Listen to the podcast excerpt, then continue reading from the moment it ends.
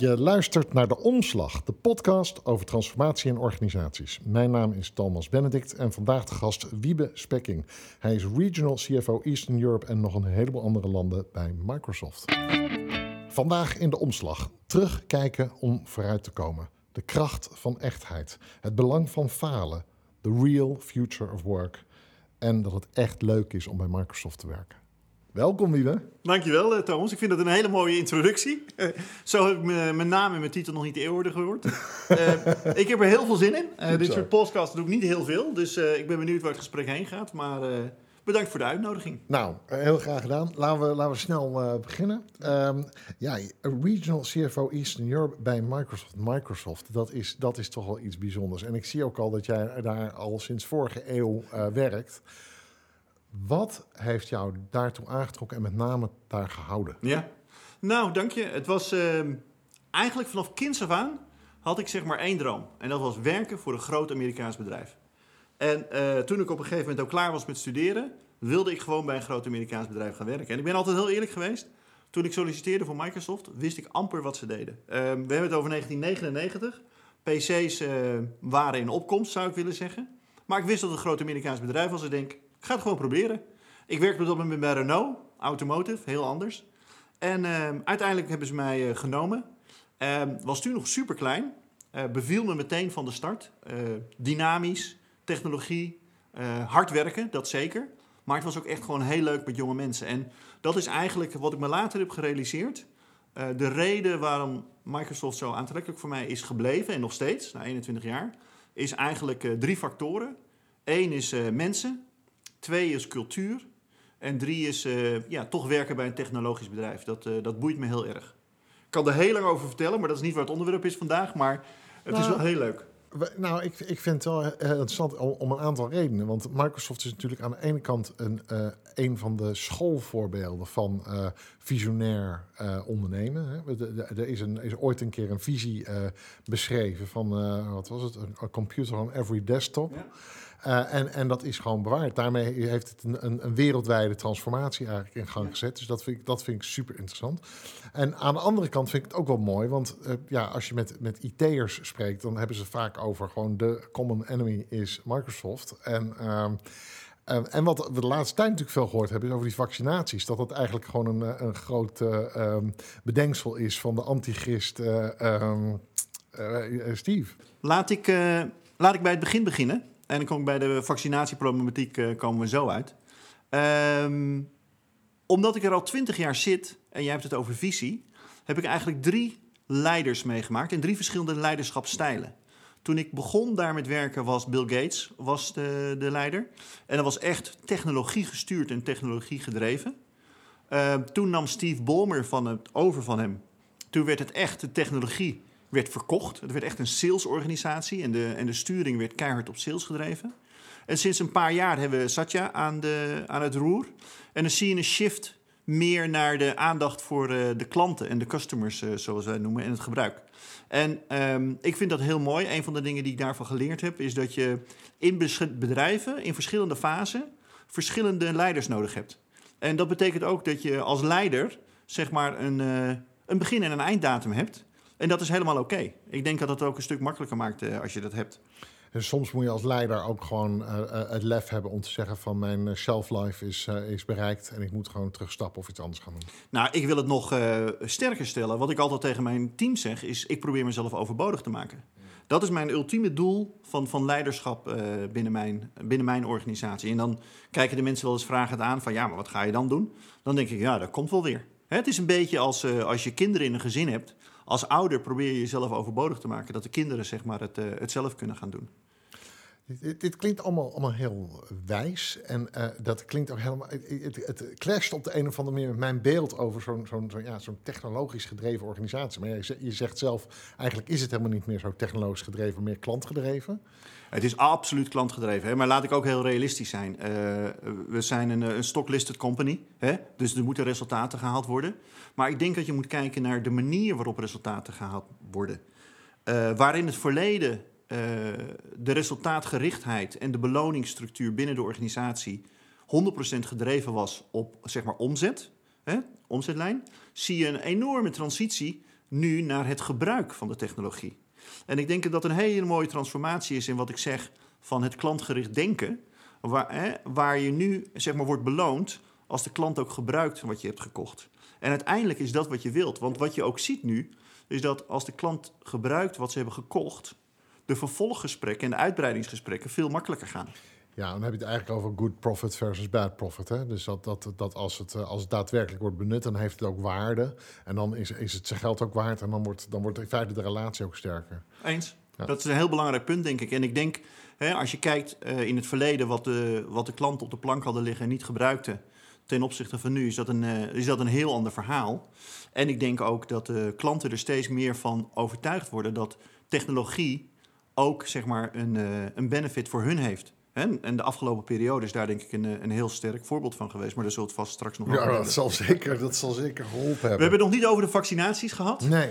Um, ik, uh, ik, ik heb daar nog niet uh, van gehoord dat wij toegang hebben tot de gegevens dat iedereen gevaccineerd is. uh, het lijkt me ook, het lijkt me ook een, een heel sterk verhaal. En, en um, ik moet je ook eerlijk zeggen, hè, en dan werk ik voor het bedrijf, dus dat is misschien een beetje bevooroordeeld. het lijkt me af en toe voor een persoon als Bill Gates ook wel verwarrend als je dat soort bedrijf, verhalen hoort. Kwetsend welis, weliswaar. gezien de, de Bill en Melissa Foundation, waar ze allerlei proberen dingen ja, goed te doen. Ja. Dan dit soort dingen. Ik denk dat ze het kunnen parkeren, maar uh, ik kan jullie niet volgen thuis waar jullie zijn uh, met de chips. Nee. nee, nee, natuurlijk niet. Nee, maar het is, het is wel mooi. Het is, het is natuurlijk een bedrijf wat, wat uh, tot de verbeelding spreekt in allerlei, op allerlei manieren. Ik heb nog één vraag over, ja. over Microsoft. Wat, wat, hoe zou jij de cultuur binnen, binnen de organisatie omschrijven? Ja, dat is wel een, dat is een hele, hele goede en een hele lastige, omdat er natuurlijk, wat ik zeg, hè, het is veranderd over de, de tijd. Maar als ik daar nu naar kijk, zal ik zeggen dat ons mission statement is ook empower people hè, over the world to hè, become better. Um, en dat denk ik dat ook wel echt de cultuur is. Hè. Natuurlijk, we zijn een topline company, we moeten omzet draaien. Maar er zit ook wel een hele belangrijke factor in om te zorgen dat de klant gebruik maakt van de technologie die we verkopen. En dat is wel een heel groot verschil met 15 jaar geleden.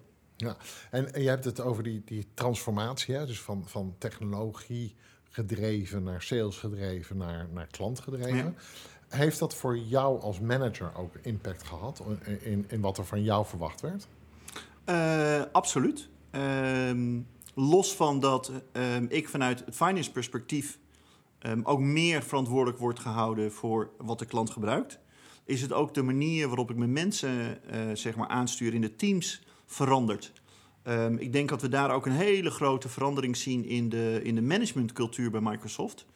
Uh, waarbij in de periode van Steve Ballmer zeg maar, heel hard werd gestuurd op, op discipline en uh, standaardisatie. Uh, want die was er gewoon niet. Hè? toen Bill Gates aan het roer stond, was het, ja, ik, ik kan niet zeggen een cowboy-organisatie, maar de groei was zo sterk dat het hard was om te managen bij Steve Ballmer hebben we echt geleerd om die discipline erin te brengen. Uh, dingen als forecast deden we vroeger niet. Uh, dingen als uh, mensen verantwoordelijk houden voor salesresultaten deden we amper. Dat hebben we daar heel hard ingevoerd. En wat je nu ziet, is dat er een hele goede balans tussen die twee is gekomen. Waarbij we wat meer flexibiliteit hebben gekregen. Maar mensen zich toch persoonlijk verantwoordelijk voelen en houden voor de resultaten die ze neerlegden. Meer dan dat ze het in het verleden deden. Dat is toch een, een volwassen wording, zeg maar, als, als organisatie. Ja, uh, het is als een, hè, met een heleboel dingen, een, uh, hoe noem je dat, een pendulum, weet je? Die gaat ja, eerst van links ja. en dan naar rechts. En vaak begin je met de extreme en eindig je ergens in het midden. Ja. En dat is wel iets wat ik, uh, wat ik de laatste tijd zie. En eigenlijk ook als, als heel prettig en, en mooi ervaar. Mooi. hey, en... Um Even kijken, dat was uh, vorig jaar uh, januari was er eigenlijk nog niet zoveel uh, aan de hand. Hè? En dan hadden we het allemaal met elkaar over de future of work. En dat gaat digitaal worden. En we gaan vanaf work anywhere, dat, dat gingen we zeggen. Ja. En wanneer zou dat toch komen? En maar dat zat er echt wel aan te komen. En toen werd het ineens februari, maart. en toen zaten we allemaal thuis. Dat is natuurlijk aan de ene kant natuurlijk een, een, het meest fantastische wat je kan overkomen op het moment dat je technologie verkoopt. Dat was niet mijn, uh, dat was niet mijn, eerste, mijn eerste reactie. Uh, het, het, is wel een, een moment. Ik zal je het precieze moment vertellen waarbij ik me realiseerde dat, dat dingen echt gingen veranderen. zoals je al zei, ben ik verantwoordelijk voor een, voor een heleboel landen in Oost-Europa. Ik reisde daarom ook heel veel. Mijn werk bestond uit zeg maar 50% reizen. Maar ik werkte die andere 50% al vanuit huis. En op een gegeven moment had ik een reis gepland naar Kazachstan. Um, daar zou ik naartoe gaan. Alleen het werd al een beetje vaag of ik het land in zou komen. En ook, nog veel belangrijker, of ik het land uit zou komen. Want uh, ze gingen lijsten opstellen van mensen uit landen die wel welkom waren en niet welkom waren. En toen heb ik de beslissing moeten nemen, dat risico ga ik niet nemen, ik blijf thuis. En eigenlijk vanaf dat punt tot uh, op vandaag, en waarschijnlijk ook nog uh, de komende maanden, ben ik thuis gebleven. Um, voor mij was dat een, een omslag uh, die gedeeltelijk impact had. Ik had het al gedaan. ik denk dat het meer impact had voor mijn familie, want ik was nooit meer weg. Dus die moesten daar ook uh, ernstig aan wennen. Maar um, uiteindelijk vond ik, vond ik een aantal dingen wel heel mooi om te zien. Um, en die kan ik categoriseren in twee dingen. Eén is voornamelijk bij het midden- en kleinbedrijf, waar ik ook een, uh, een hoop mensen in mijn omgeving heb die zeg maar tegen het thuiswerken waren en gebruik van technologie, die er toch al heel snel achter komen van oké, technologie en uh, cloud werken en of dat nou hè, van welke organisatie ook is, is toch wel iets wat we echt nodig hebben. Maar wat ik eigenlijk misschien nog wel mooier vond, is zeg maar hoe het onderwijssysteem uh, die schakel heeft kunnen maken van uh, klassikaal lesgeven naar online lesgeven. En dan kunnen we allemaal onze gedachten hebben over de kwaliteit daarvan.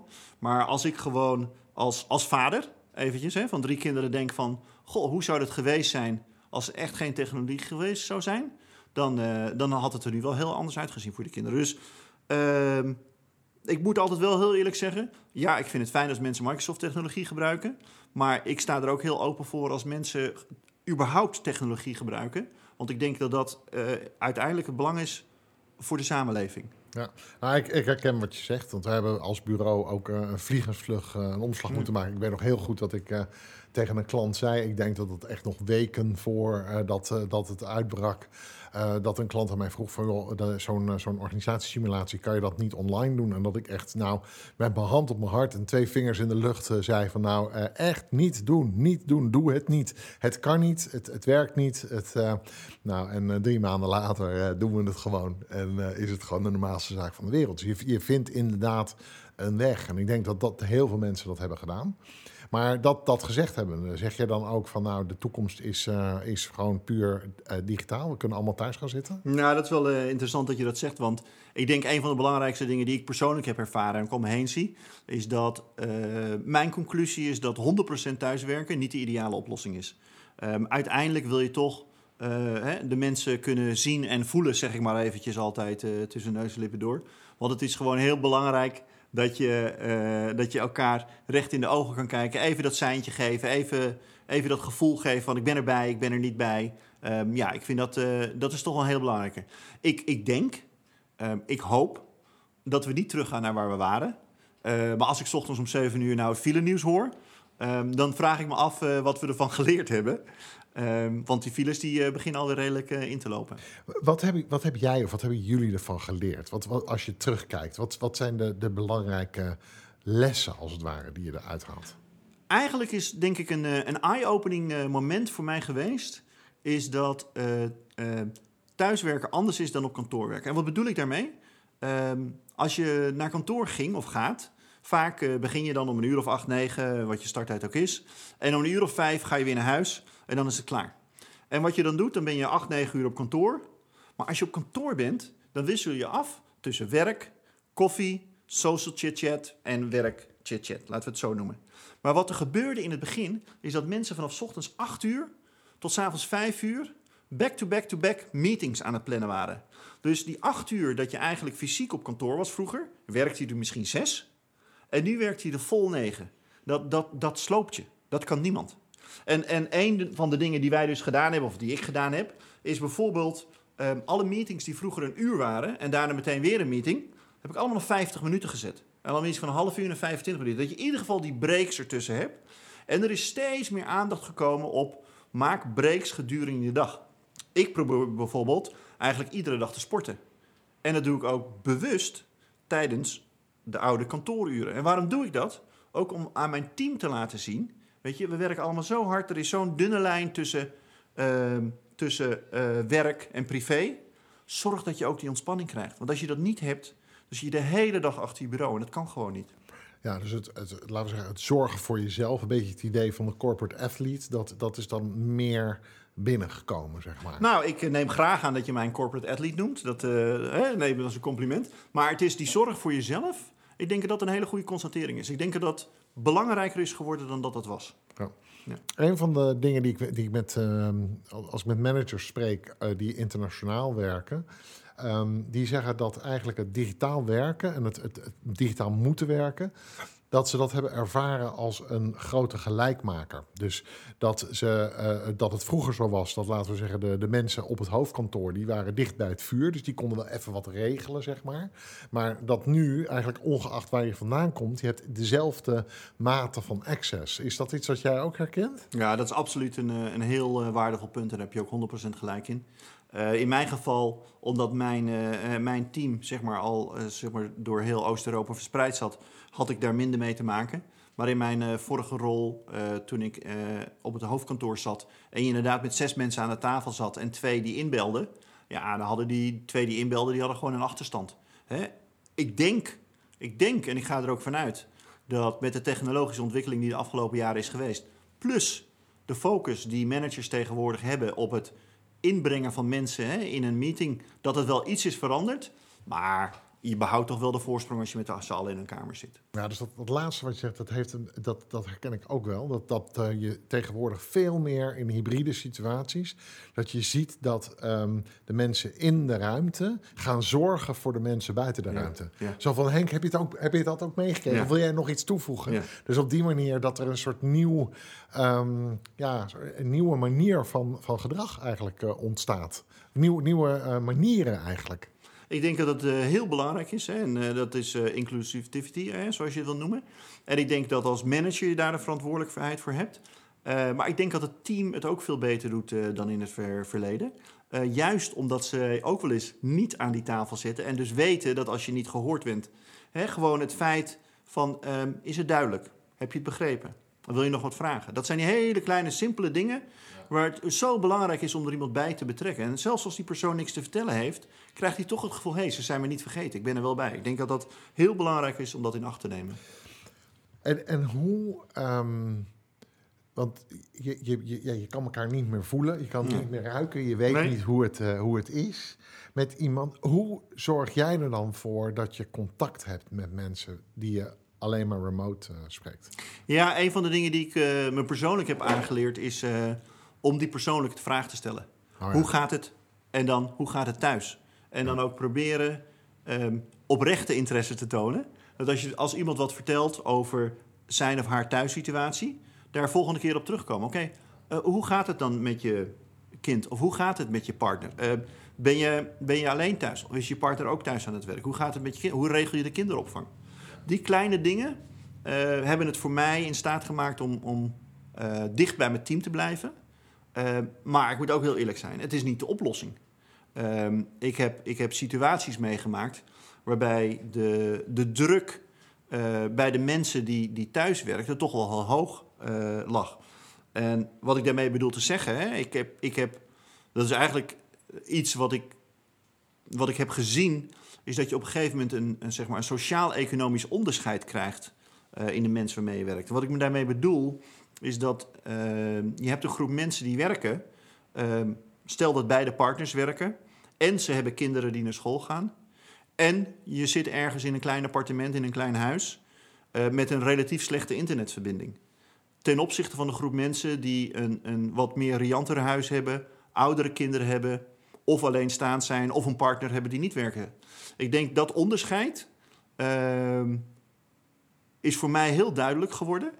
En ik denk als manager dat je daar op sommige momenten ook heel bewust uh, mee kan doen. En hè, jij en ik hebben eerder gesproken en ik, ik heb je aangegeven dat uh, ik toch echt wel een aantal, een aantal mensen ehm, in hele zware e emotionele toestanden aan de telefoon heb gehad. Als het gewoon echt niet meer zaten zitten. Ja. En dan, hè, dan hè, ik, ik, ik ga er nu over door, want het ligt heel dicht bij mijn hart. Hè, wat doe je dan als manager? En dan zeg je als manager, nou, neem lekker de middag vrij. Of hè, ga even wat uh, met je kinderen doen. Maar dan zie je ze naar je kijken en dan denken ze van ja, maar mijn werk moet ook af. Want onbewust was er in deze periode ook een angst bij de mensen. Wat als er echt een economische downturn komt? En ze moeten keuzes maken wie de baan gaat verliezen. En dan kan je als manager nog honderdduizend keer tegen je team zeggen: dat gaat niet gebeuren. Die angst blijft onbewust toch bij mensen hangen. hey, die hangt ook bij mij, die hangt ook bij jou. Misschien kijken we er wat anders tegenaan. Maar ik heb dat echt meegemaakt. Ik vond dat, ik vond dat als, een, als, als, als manager, teamleider nog wel hele moeilijk. En daar heb ik nog steeds niet echt een antwoord op. Sommige dingen moeten gewoon gebeuren. En ja, dat, dat, dat, dat lukt niet altijd. Nee. Maar wat ik in ieder geval door alles heen hoor, is dat het je eigenlijk heeft uitgedaagd om veel meer aandacht ehm, te besteden, expliciete aandacht aan de mens achter de medewerker. Ja, dat is absoluut, een, uh, dat is absoluut waar. Ehm, en ik denk dat uh, dat is altijd wel mijn interesse geweest. Maar dat is nu nog meer de interesse geweest. En uh, nou, ik hoop altijd maar dat de mensen dat gewaardeerd hebben. Maar je, je kan de twee bijna niet meer los van elkaar zien in de situatie waarin we wonen en werken op het moment. Omdat die scheidslijn tussen wonen en werk zo dun is geworden, ehm, is het bijna onlosmakelijk met elkaar verbonden. Dus daarom is het een ook afhankelijk van het ander. Wat bedoel ik daarmee? Um, stel dat de partner niet thuis is en je hebt kinderen. Of wat heel veel gebeurde is dat ouderen zorgden voor de kinderen in een, uh, in een situatie. Maar die ouders konden dan niet komen vanwege de coronarisico's. En dan moest je toch spreken met die mensen van... oké, nou, je kan nu niet werken. En waarom is dat? Ja, mijn ouders zijn er niet en dit en dat. Dus je, je raakt ermee aan het praten. En ik denk dat, dat, dat het heel belangrijk is... vooral de mensen het gevoel te geven dat het oké is. Ik, had, uh, ik heb uh, verschillende mensen in mijn team... die onafhankelijk naar mij toe kwamen met de situatie... ja, ik zit met mijn kinderen, ik weet niet wat ik mee moet doen. En natuurlijk kwam nummer twee, ik zit met mijn kinderen, ik weet niet wat ik mee moet doen. En eigenlijk wat ik heb gedaan, is naar ze toe gaan en gezegd... hey, jullie moeten eens even met z'n vier gaan praten. Jullie hebben allemaal precies hetzelfde probleem. Het is, het, is, het, is, het is geen probleem. Het is een situatie waar we mee om moeten gaan. Maar het is heel normaal om dit nu te hebben. Maar mensen vinden angstig af en toe om aan te geven dat ze een probleem hebben. En dat zouden ze, als ze op kantoor zouden zitten, zouden ze dat bij het koffieautomaat al horen. En nu moet jij als manager, zeg maar, de, de spook zijn uh, en, en, en de, de lijnen leggen en de verbinding maken. Ja, en ik, en ik denk dat het heel belangrijk is dat je dat doet. Want wat je wilt, is zeg maar de angst of de, de, de onzekerheid bij de mensen weghalen. Dat zij een probleem hebben wat andere mensen niet hebben. Ja. Ik denk namelijk als je een gemeenschappelijk probleem hebt, laten we het zo even noemen, dat het veel minder een, een probleemsituatie gaat zijn. Ja, en dat, dat mensen dan ook zich veel minder alleen in, in dat probleem voelen. Ik denk dat dat super belangrijk is. Want ik denk, hè, als je op dat soort situaties, uh, momenten je alleen gaat voelen, ja, dan wordt het alleen maar een, eh, een downward spiral eigenlijk.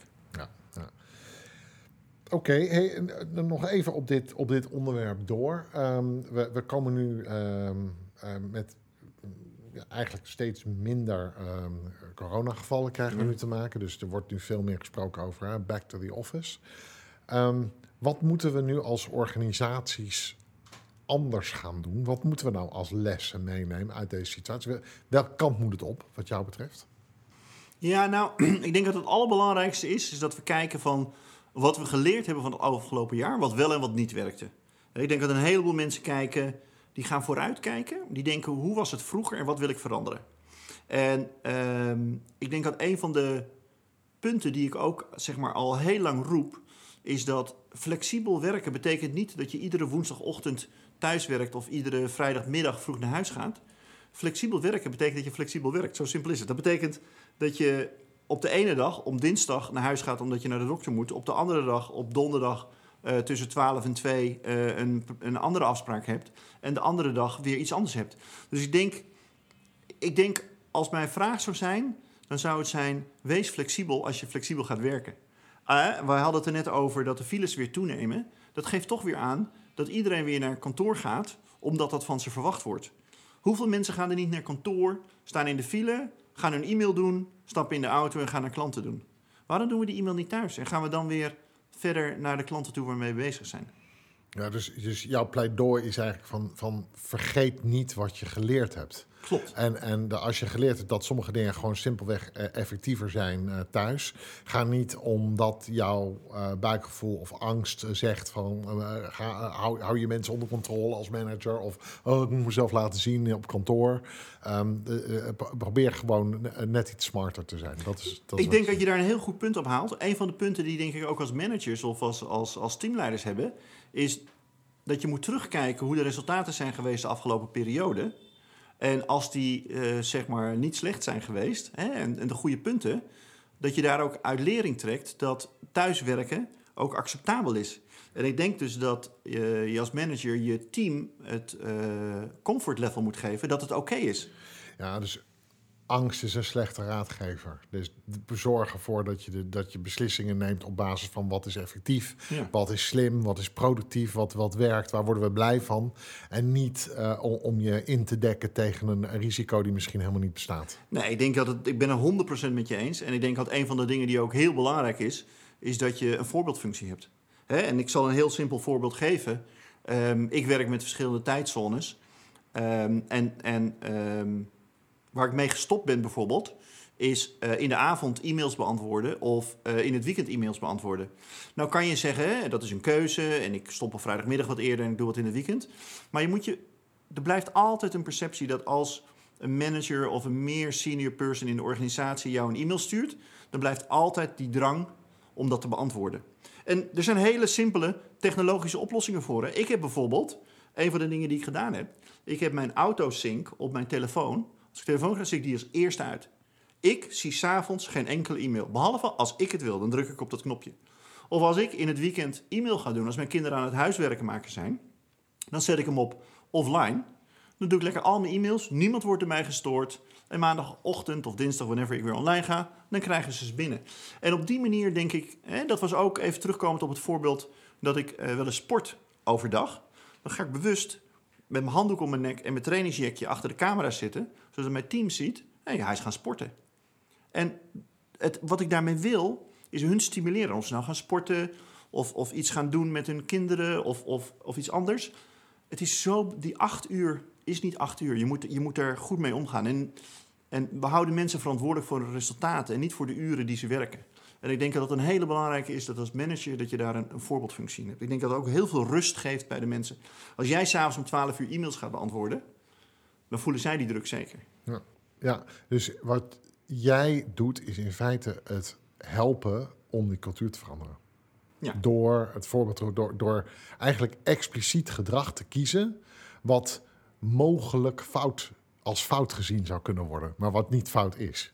In de oude wereld werd dat als fout gezien. En ik, en ik spreek nog wel eens mensen. Hè, en daarom, hè, tijdens zo'n gesprek als dit, probeer ik daar genuanceerd mee om te gaan. Hè, dat mensen, hè, hopelijk zijn de luisteraars, uh, uh, begrijpen deze context. Maar nogmaals, ik, ik kom terug op. Uh, ik heb genoeg vriendjes met midden- en kleinbedrijven. Als ik dat hier tegen vertel, vinden ze dat heel gek. En dat snap ik.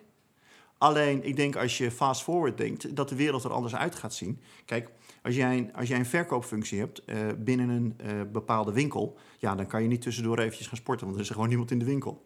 Maar waar je wel over na kan denken is, oké, hoe deel ik de uren van mijn mensen in? En hoe ga ik daarmee om? Dus ik denk dat hè, die expliciete voorbeeldfunctie, die vind ik wel heel belangrijk, ja. En als het dan, want als je het hebt over angst, hè, weet je hebt de angst dat je, dat je misschien gezien wordt, dat je de kantjes ervan afloopt of andere dingen. Neem nou de angst om fouten te maken. Hoe ga je daarmee om? Nou, ik denk, uh, ik denk fouten maken, dat dat uh, super belangrijk is. En, en uh, het is wel een leuk voorbeeld.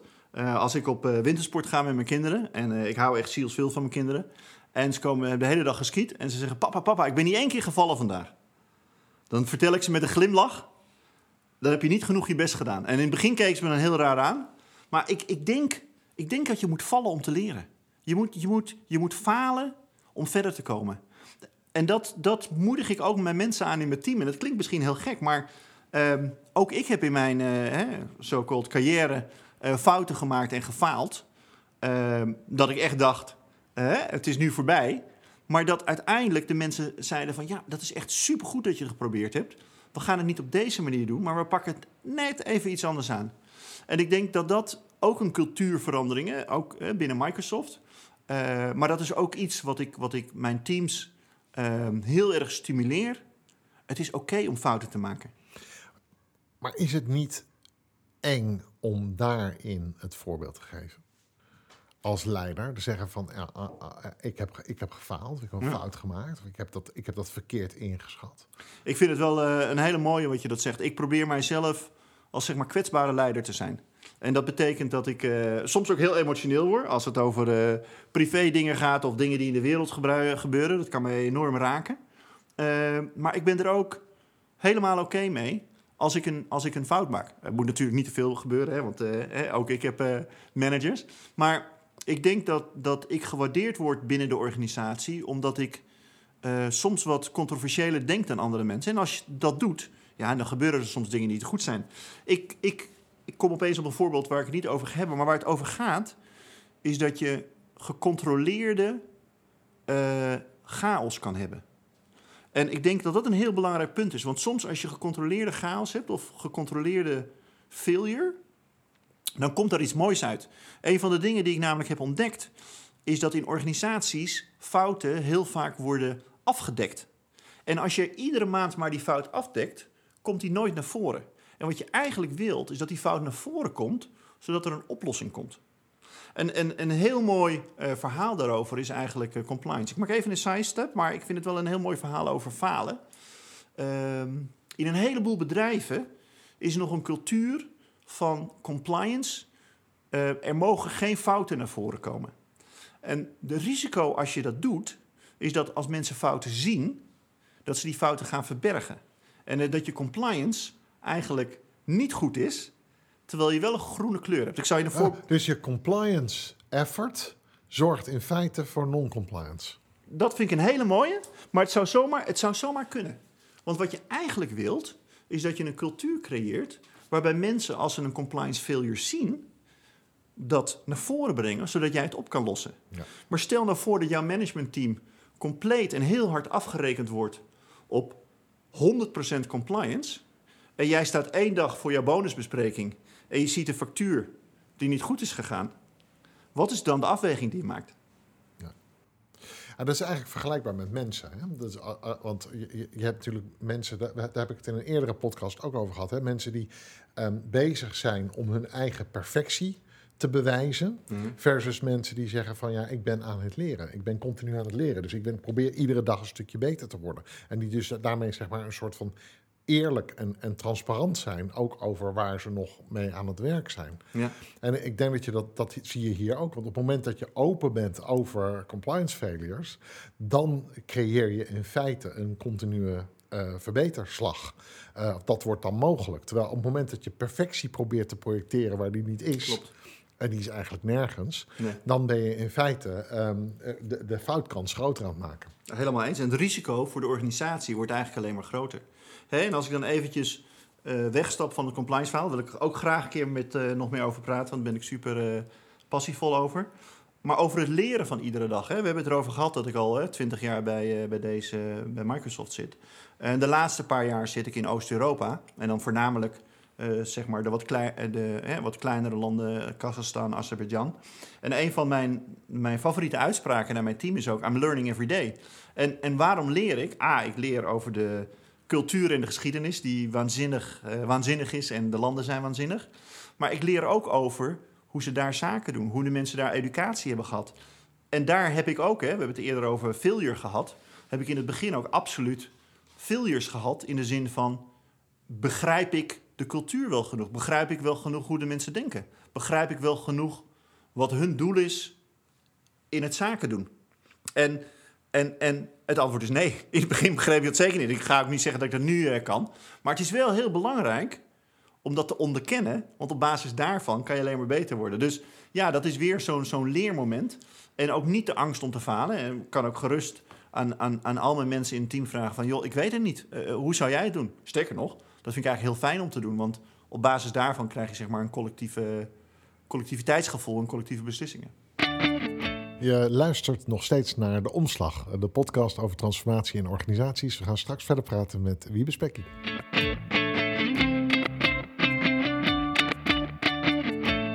Een unicum in deze podcast is, we hebben besloten om de rollen even om te draaien. Wiebe is namelijk natuurlijk niet alleen maar manager en uh, een belangrijke rol binnen Microsoft, maar hij is eigenlijk ook wel een soort van coach en uh, helper van mensen.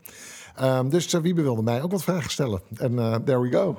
Thomas, dankjewel. Jij, jij zegt het onder de mom van coach en ik pak het onder de mom van controversieel. Ik vind het leuk om in zo'n gesprek als dit ook de bal bij jij neer te leggen.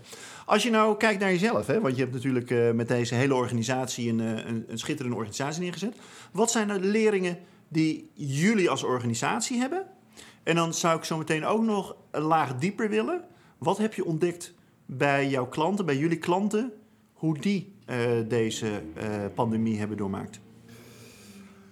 Um, ja, voor ons was het, was het een enorme um, schok eigenlijk. Want we, we, we zagen het langzaam dichterbij komen.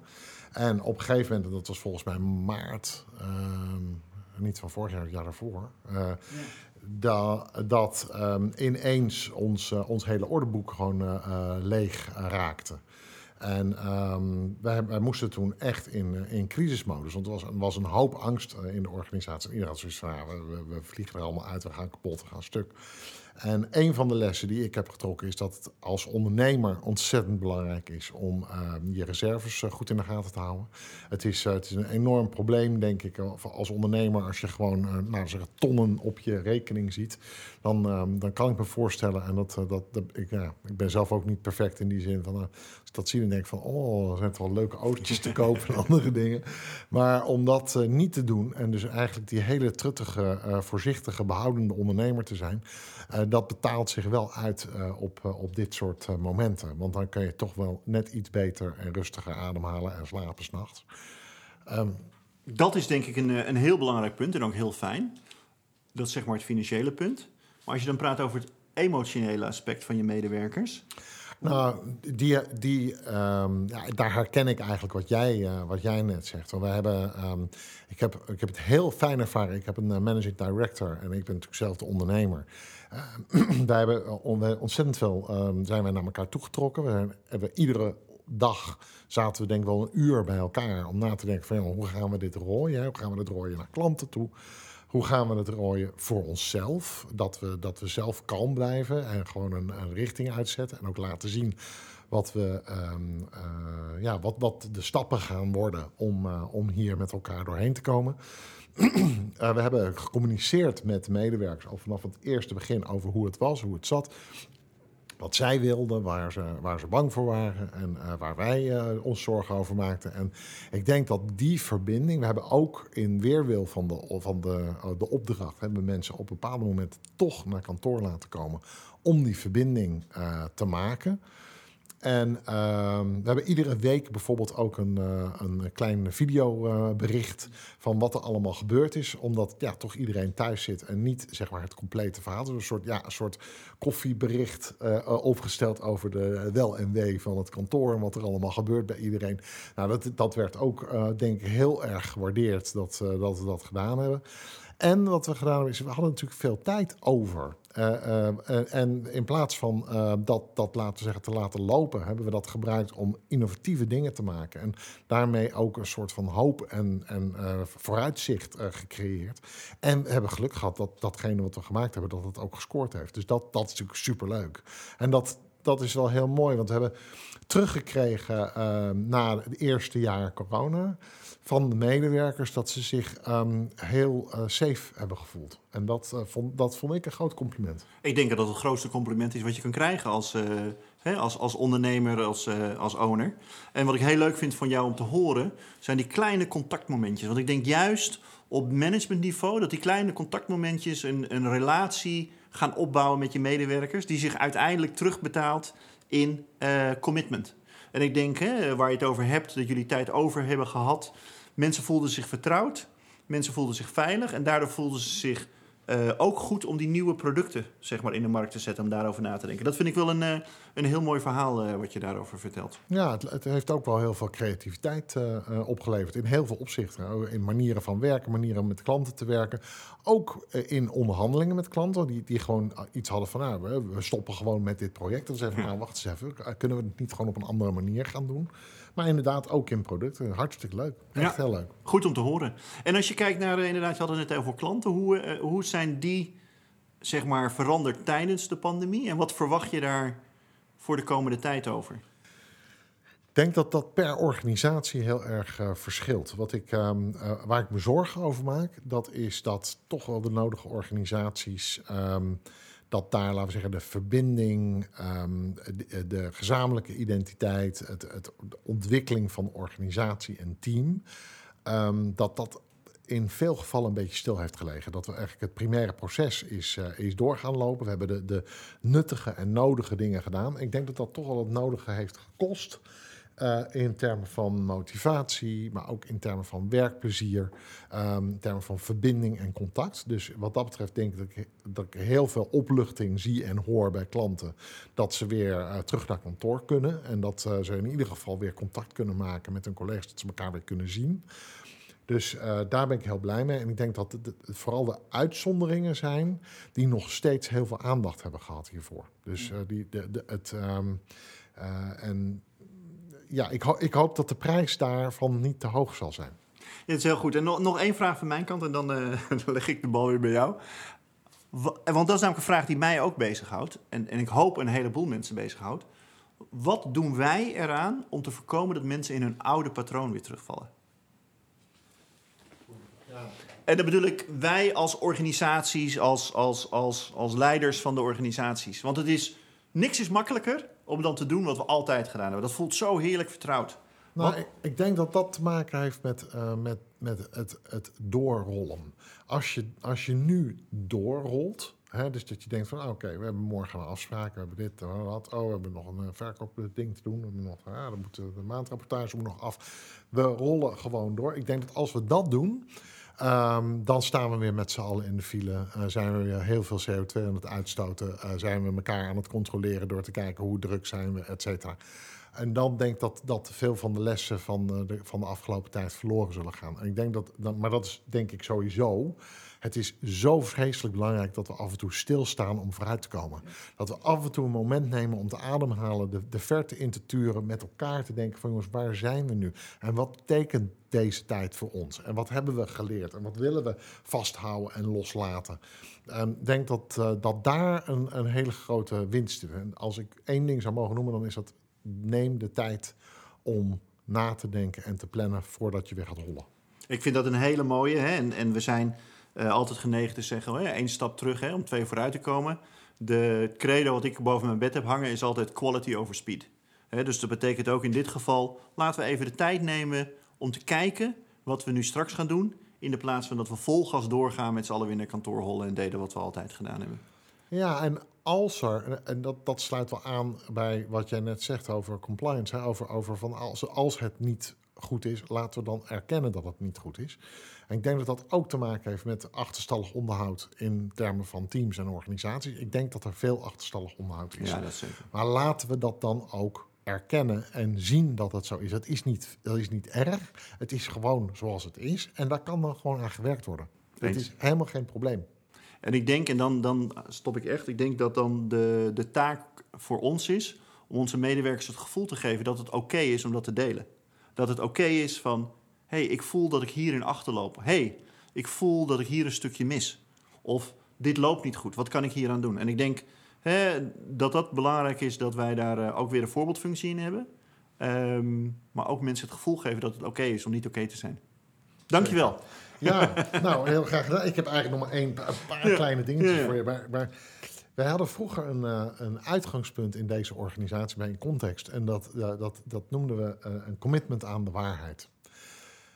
Als er één ding is wat ik uit dit gesprek heel erg eh, eh, heb gehaald, is dat jij dat leest. Dus zou jij mij nog een paar woorden willen geven over het thema echtheid? Wat betekent echtheid voor jou? Ja, maar daar krijg je me bijna stil mee. Dat is, eh, dat is moeilijk. Eh, ik denk dat echtheid de, de drijfveer is voor wat ik doe. Ehm, dat betekent niet dat ik af en toe mijn gedachten voor me hou, want natuurlijk moet je dat allemaal doen. Maar ik denk uiteindelijk wel dat het voor mij heel belangrijk is dat wat ik doe, dat ik daar ook achter sta en dat ik dat meen. En dat betekent dat als er dingen komen die op het zeg maar. eh, eh, op het niet-ethische of op het niet-normen- en waardevlak liggen in hoe ik denk of eh, gevormd ben, dat ik dat ook gewoon niet doe. En dat is ook een van de dingen die ik in het begin van dit gesprek ook aanhaalde. Cultuur, ethiek is een van de dingen die bij Microsoft hoog staan. En, en vanuit dat oogpunt ook ik mij nog steeds heel gemakkelijk voel uh, bij het bedrijf. Ik denk dat de echtheid zich ook uh, uitbetaalt in haar, in haar commitment van je teams. Omdat zij waarderen dat ehm, ook ik af en toe gewoon even niet weet hoe ik de dingen moet doen. dat ook ik af en toe gewoon zeker in deze tijdwerksituaties, af en toe de kinderen door de kamer renden. En dat ik dacht van, uh, wat is hier aan de hand? Uh, hoe gaan we daarmee om? Ik denk dat echtheid ehm, heel belangrijk is. En, en, en ook je het langst in de stoel houdt met wat je wilt doen uiteindelijk. Mooi. Heel mooi, Ibe, dank je wel. ik, ik heb uit, uit dit gesprek onthouden de, de mate waarin menselijkheid en aandacht voor mensen, vooral nu ook heel erg belangrijk is. En naar de komende tijd toe ook doing the right thing. Ja. Uh, uh, steeds bedenken van is dit nou wat, wat ik echt moet doen of niet. Durven te falen.